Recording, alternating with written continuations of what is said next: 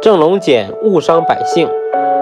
赵简子外出打猎，命令郑龙用箭射击种地的农民，不要让他们惊跑了我要射击的鸟。郑龙说：“我们已去世的国君晋文公，当初攻打魏国时没杀过一个百姓，现在你打一次猎，就想要杀害善良的百姓，这是虎狼的行为。”赵简子，你说的对，别人打猎获得禽兽，我打猎获得了一个人才，你。所以说，爬树爬得越高的人，心里越害怕。人的爵位越高，就越危险。办事能不谨慎对待吗？